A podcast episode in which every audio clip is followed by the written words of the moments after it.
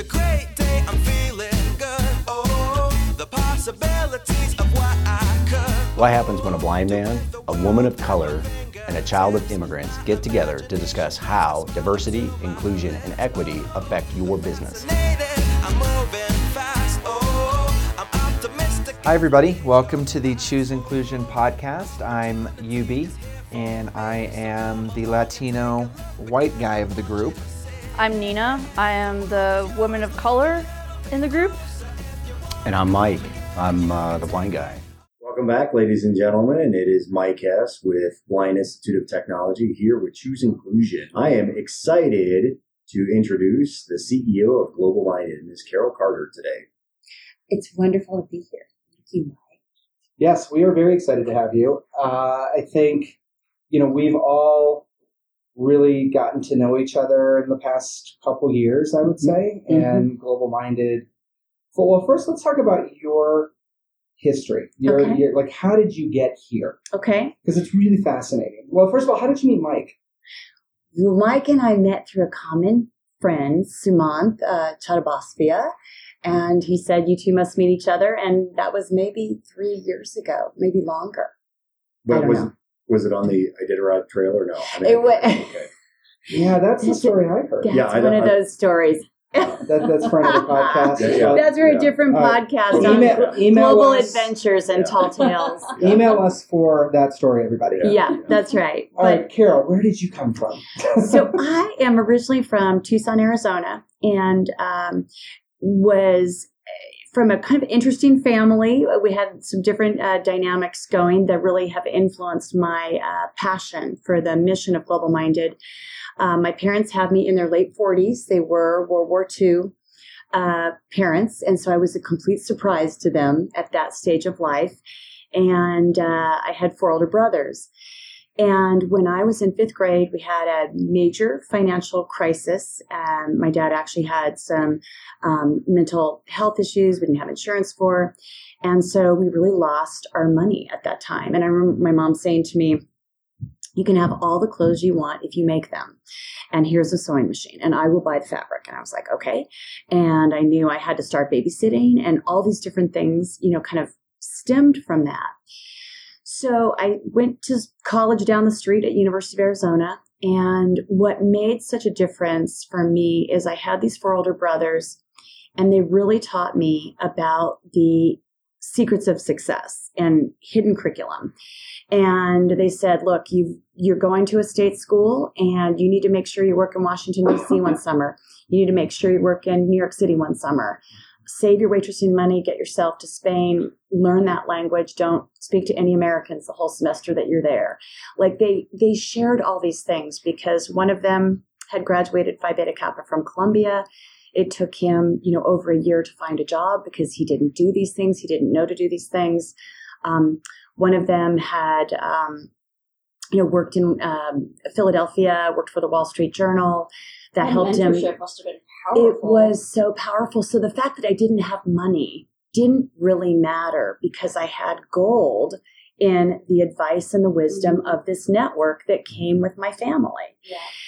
So that led to, I got a job right out of college with Prentice Hall Publishing. I got promoted to New York City from Phoenix within about 6 months. And then when I was 26, I became their first female assistant vice president. And then at 30, I became their first female VP from the inside as Pearson was buying the company. And that's significant because there were really bright people in the class I started with. And it wasn't because they weren't as talented as I was. It was because even if they had gone to Harvard or wherever they had gone, Notre Dame, they did not have the same hidden curriculum and they did not know to go do these experiential things that my brothers had coached me to go and take those risks and to go do. So I spent 17 years in corporate America and was really, kind of the outlier and started to really identify with being the first in a situation like that. Working, without women ahead of me or as role models. I did have one amazing woman who was an author very successful. And I watched her come into meetings and hand out agendas. And she was really a huge mentor and still is to this day. She's in her 80s now. But that really had a big effect on me. And it was a tough job. So I ended up, for my sanity, starting to write a book. I just thought, I just need something that's just my own that I can control. So I started writing this book on Saturdays and on Tuesday nights called Majoring in the Rest of Your Life, Career Secrets for College Students. Yeah. And it was published by Farrar, Straus, and Giroux, and they sent me on a tour to 5 major college campuses, and I started talking about these different things. And that's really how I got started writing books. And then my boss came to me, about a year later and said, "Look, you love to write. We're a publisher. What if you wrote something for us?" I was going to say, well, and I was like, "Really? I don't even have a master's degree. We're in academia with everybody with PhDs." And he said, "Well, what would it look like?" So I was the lead author of a book called The Keys to Success, How to Achieve Your Goals. And it was for college freshmen. And we were the first author team to marry learning skills with practical and professional skills.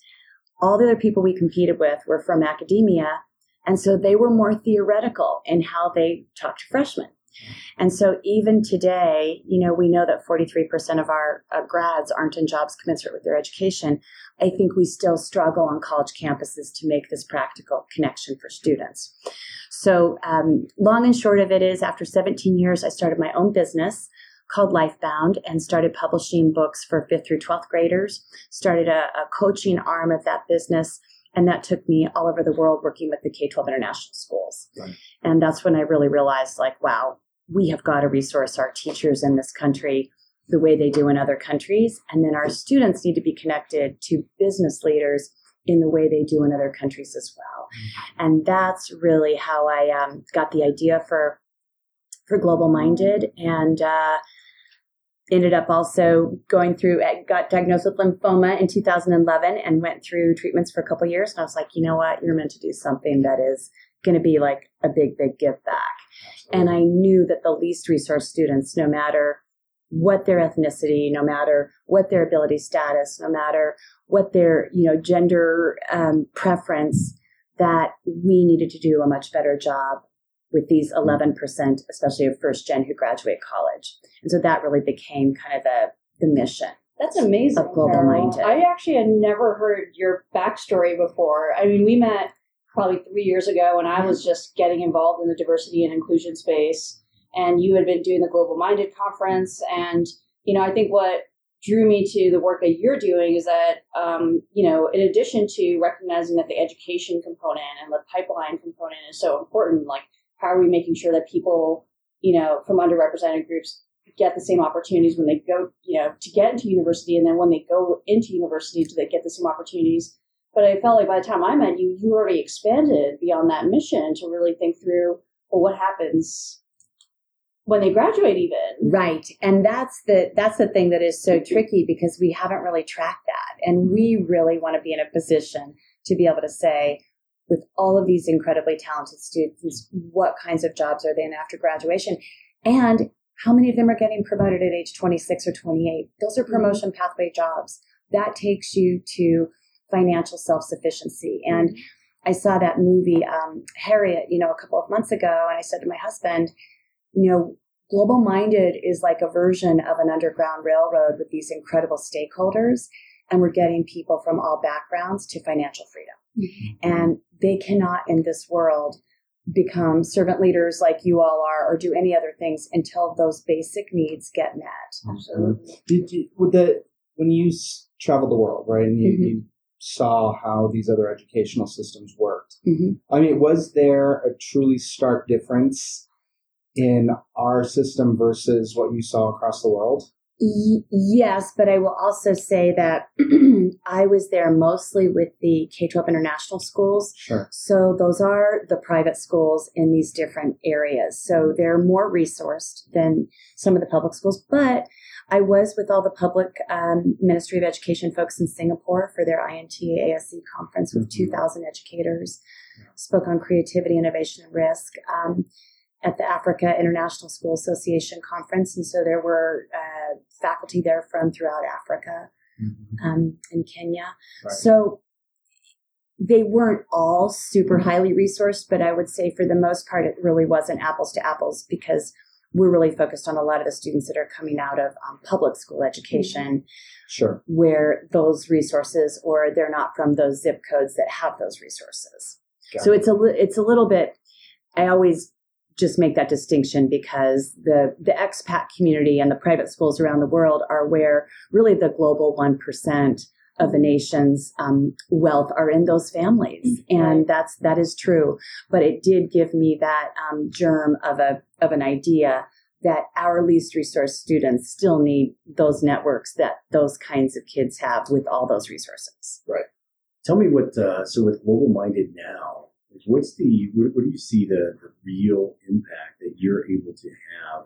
You're locally in the Denver metro area, but you guys really have a national reach now. So tell me what it is, the impact that you're seeing that GlobalMindED is having. Yeah, actually, we're national, and we have people last year from 20 countries. And I think over time, we can do some really interesting things in different parts of the world where some of these students who are first gen get to travel. And some of our students have gone the last few years with the Cultural Clarity Group. They've gone to China for 4 weeks, working with 4 companies. This year, they're going to Colombia and Puerto Rico. So I would say where we are right now is we have a really strong annual conference. That's a big tent for stakeholders from early childhood through late stage career to come together and look at the leaks along the pipeline and share out the best practices of the ways in which we can shore up those leaks. So one of those leaks would be adult basic literacy. We've got 40 million non-literate adults in this country. Some of these are the parents of the students that we serve. But if we get those folks to basic literacy, we can start to fill our early childhood jobs, our CNA jobs, our phlebotomist jobs, these jobs that are in high demand, but you can have basic math, basic reading and writing to do those jobs well. So that's really life-changing and family-changing when we can look at a strategy for that. Another example, and this is one of our pre-conferences, is our rural equity team. And there's an incredible rural pre-conference this year. So we look at a multi-pronged approach to closing the equity gap. And the conference is where people can come convene, share ideas. But we also have our Inclusive Leader Awards, which Mike is one of the recipients of those awards. What? And yes, he is. Yes, yes. Go me. Yeah. Go me. Yep. He is so humble. He's incredible. And those awards, though, in all seriousness, are really a strategy for corporate America, because until the people like Mike become household names as much as movie stars and sports stars, we don't have diversity in government or corporate or education. And we don't have those role models right now. They're not known to the world. And so that's a strategy for corporate. So I say, like, these are all different, different strategies. And then we have strategies for students where we have 100 low-income students who will be there this year who are teenagers exploring careers and fields in tech, and 100 first-generation of college student leaders. So we, over the last 5 years, have placed like 300 different students in jobs from, working at Hewlett Packard to Swanson Engineering to Raytheon, all of these different kinds of companies where they would not necessarily have made those kinds of connections to get a mentor, a role model, an internship, or a job. So those are the ways in which we have different strategies. And then finally, we have a college strategy through college collaboratives to take really the magic of that conference to the college campuses with the hidden curriculum. And I got the rights to the series that I wrote for Pearson, and it's been read by like 3 million students. But we want that to be fee waived and underwritten by foundations at these least resource schools so that those students can have that content for free and their teachers can be trained for no cost. And then we can track and measure what happens to those students when we connect them to the internships and the role models and the mentors. How many of them, how much are we moving that needle from 11% to 25% by 2025? So those are the kinds of things that programmatically we see as strategies for those big levers. That's fantastic. How do you go about finding mentors for all these students? So really good question. A couple different ways. One, our first class graduated a year almost 2 years ago. And they came and said, now we're in our jobs and we want to give back. So they started this GlobalMindED Young Professionals Advisory Council. Oh, Dominique Tucker. So Dominique is the president of that. Oh, and she's amazing. There are incredible people who have benefited from this that are under 30. You don't have to be first gen, but you have to care about inclusive leadership at your place of work. Okay. So these people meet once a month. They have a professional development speaker, and then they have social and networking. But they're across all different industries. And then there are other people that we now are starting to work with who are companies that realize that they would like to get their company employees involved in mentorship because those people want to give back and they don't necessarily know how to do it. So I think like that's a way that we're expanding that. And then the final piece of this is by 2025, we want to have 25 million first-gen students, first-gen grads, those who work with them and those who want to hire them, algorithmically connected for role models, mentors, internships, and jobs. Wow. And we've got some AI folks coming this year that I think are the perfect partners for that, in addition to some folks like Salesforce and some other traditional and large companies that are established. But we know that when eHarmony is matching people to get married, why can't we match people?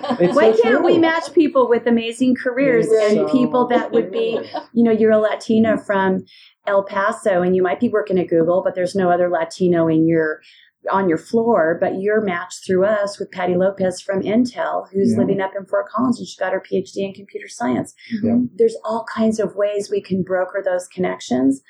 And those grads who don't see themselves in their place of work can still have that mentor 100%. That makes the difference in them sticking in there for 17 years, as I did. Absolutely. And I didn't have a person like that other than my author. But that's a powerful way to really buttress and support people who don't have the foundations or don't see themselves in their place of work. Absolutely. Well, I mean, to be honest, I'm not able to see myself, and so I'm just saying. Right. Exactly. That's the mic drop. That's the mic drop. Well, that's a good point. Our audience can't hear me rolling my eyes. It's a blind joke. Totally blind joke. Actually, to be fair though, so we Blind Institute of Technology, we here in the Denver metro area, because of we know the minority levels of from ethnicity and gender and LGBTQ. We know the just how few representation there are out there. And then when you get to the professionals with disabilities community, it's nil in any organization. So what we're doing is saying, hey, but we know folks at some of the amazing organizations that we work with, and so we're collaboratively bringing a community together on a monthly basis. So we can, in person, start to support one another, saying, okay, what are the PMO tools that you're using in your organization? Okay, so here are some... What does PMO stand for? Project Management Organization. Okay. So different... sorry about that. Thank you. But so making sure that, these professionals with disabilities feel like, because they're part of something bigger. Something bigger, because again, when you're the token blind person or deaf person or in a wheelchair, when you know that you're the token in that organization, it's near impossible. So I love the fact that you, GlobalMindED, are taking the bull by the horn, because that's what we're having to do too, is say, okay, we're stronger as a community and we are disparate. And so to me, our job, and that's why I think we've always connected, Carol, we feel like, okay, so if nobody else is doing this, then damn it, I'm going to do it. Right. And that's what I love about your tenacity. Yeah. Well, and there's two underlying things that I think what you both are doing, what we're all trying to do, are going to solve. One is by creating this, by 2025, creating these connections. You're really just in the community in general creating this inclusive way for people to connect, right? Like, we're building a more inclusive community at large by making all of these different connections, by introducing people to people they would never meet before, and giving them that feeling of belonging. Sort of, we always talk about expanding your definition of your in-group, like expanding their in-group. So there's that. And then the second piece is the pipeline, like the talent pipeline. I mean, at the end of the day, that's what a lot of organizations are focused on. Mm-hmm. Why this... Everything we talk about, diversity and inclusion and equity and belonging, are so important, what you're doing and what Mike is doing. at BIT, why those are so important, because at the end of the day, you're not a successful company unless you have the right people in place. Right. And so when you're talking to key stakeholders, because frankly, of all the conferences I've ever been to, the GlobalMindED conference manages to, you bring in people who you've met on the Iditarod Trail for real. Yeah. Like for real. People from all over the world, from the UN, from the World Economic Forum. And I mean, you bring these people who I'm just like, globally. Holy crap. Like that's, yeah, you're living in the, first of all, you're living up to your name, GlobalMindED. But how do you do that? Like, what is that conversation? Well, how do you get those key stakeholders in the room? And then from there, like, what's the next step? Well, it's mainly with our partners, but we need those key stakeholders because, for example, Climate Restoration Foundation, they're one of our partners. They came last year, had a great event right before the UN General Assembly this year, right. And some of our students went with me. Right. So this year, we can take 50 students. Well, our students who are first gen are not going to be able to be the people they're capable of if we don't get them to the UN or if we don't get them to the International Labor Organization and their Dignity of Work series that they photographed all these incredible people in different areas, or the 100-year anniversary that was in D.C. that the ILO had at the OAS building where the original document was signed in 1919. Those are game-changing things, and it's about exposure. So I always say when people talk about apprenticeships or internships, it's like, yes, and that's part of a bigger framework under which you have to experience risk in a number of different ways. And the more that people are in situations that intimidate them or whatever, the more that these students are going to be able to see themselves as ambassadors someday at the UN if they actually go to the climate event with us. Right. So we just really believe that we need those partners because, frankly, World Economic Forum, we need all those people. It's about youth. It's about diversity. I say the future work is diverse and inclusive. But those people can be at World Economic Forum possibly in the next, 10 years. Absolutely. And they need to be. They need places like that need way more diverse representation. But we need those partners to be able to bring that to them. And that's why we have something called the GlobalMindED Experience Network that these students can plug into from the college collaboratives, from the first gen leadership class, to be able to, like Ronald Reagan Institute, they pay for them to go all summer, spring, or fall. They get themselves to DC. Everything else is paid for, and you experience what's it like on the Hill to learn all these different things. Wow. That's awesome. So, well, Carol, sorry. Go ahead, Mike. Well, I was going to say, so Ubaldo, I think you're first gen, right? No. My dad, like my mom's from the U.S. Okay. Yeah, so I'm half. Okay, so you're 0.5 first gen. Yeah. Okay, right. Nina, you're first gen, aren't you? Yeah, I'm a child of immigrants. Yeah, and I'm first gen, so I was the first person in my family actually to attend college. That's awesome. Yeah, so you're with like-minded people here, so they're way brighter than I am. However, I'm funny. I think you're very bright. Mike, do you have a mic drop to hand off for today? My mic drop would be this. I love what GlobalMindED is doing. I love the fact that I'm so humbled to have won the award for the inclusive leader. Because when you think of GlobalMindED, you are absolutely being inclusive. To not, like first gen, yes, ethnicity, LGBTQ, veterans. Like you're thinking across the spectrum, and one of the only organizations that's also saying, "Hey, let's bring in professionals with disabilities," because I can tell you. Like that tokenism is for real, even amongst collaborative, global-minded kind of organization thought leaders out there. So people with disabilities are not being included in those kind of conversations. And so I so applaud you and thank you for actually thinking of the professionals with disabilities community. Well, you're just a key talent base that the world needs. And so we want to help make more connections for you all. And I am looking at your conference, kind of the teaser for the conference. That's got a list of the speakers, the different events that are going to be talked about, all the different issues are going to be talked about. And it is truly inclusive. I mean, it is just people from all types of underrepresented groups from all over the world are going to be here. And I think every one of our listeners should come to your conference. So could you tell us a little bit about it? We would love it. Yes, the conference this year is June 6th through the 8th.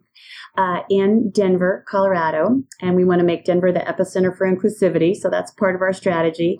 And there are pre-conferences happening on June the 6th. I mentioned some of them. One's called The Future of Capital. One is called Rural Resilience. One is on adult basic education and employment. Lots of topics. I think there's about 15 of the pre-conferences. Opening dinner, Inclusive Leader Awards across 14 different industries. And then the conference launches on Sunday the 7th and goes till the Monday the 8th. And Monday afternoon, we're going to do something very special this year called the Industry Marketplace. We'll be working with about 40 different companies and associations like the Space Group and Colorado Technology Association, so that teachers and counselors and parents and students can learn about industries in emerging fields, because right now we believe there's an opportunity for teachers to become industry champions and really connect emerging careers and fields to course material. And when, like, my husband teaches math and he's just in his first year this year, so I'm kind of learning a lot of this through him. But he's like, wow, math, if you love math, you can go into artificial intelligence, nanotechnology. Like, here's all these things you can do, but he's from industry, so he knows that stuff. But we have to build a better bridge with these wonderful teachers and counselors and really help them to meet people like you and be able to share firsthand with students who may be depressed or may be anxious that there are so many awesome things they can do with their gifts and their abilities. So how do people find out more? Where can they go to find out about the conference, sign up? The conference is at the website. It's just www.globalminded.org. Or you can call our global headquarters, and that office number is 303-327-5688. And about 75% of the program is together right now. We had almost 200 submissions to speak this year. But the rest of the sessions will be featured sessions and sponsored sessions and sessions from our partners. Awesome. But very cool topics that, will be part of those. Yeah, I see a couple of folks that are speaking that I'm super excited about seeing. So we are here to help you in any way, shape, or form make this thing happen. Fabulous. So look for all that information, and it's been an absolute pleasure, as always. Carol Carter, ladies and gentlemen. Thank you so much for having me. Anytime. All right, everybody. Thank you so much. We'll talk to you next time. See you guys. Later. Bye-bye. Thanks for listening to the Choose Inclusion podcast. Make sure to subscribe to us on Apple Podcasts and Spotify. And you can see closed captioning for this podcast on our YouTube channel. You can find us online on our website, chooseinclusion.com, and contact us on Twitter @chooseinclusion.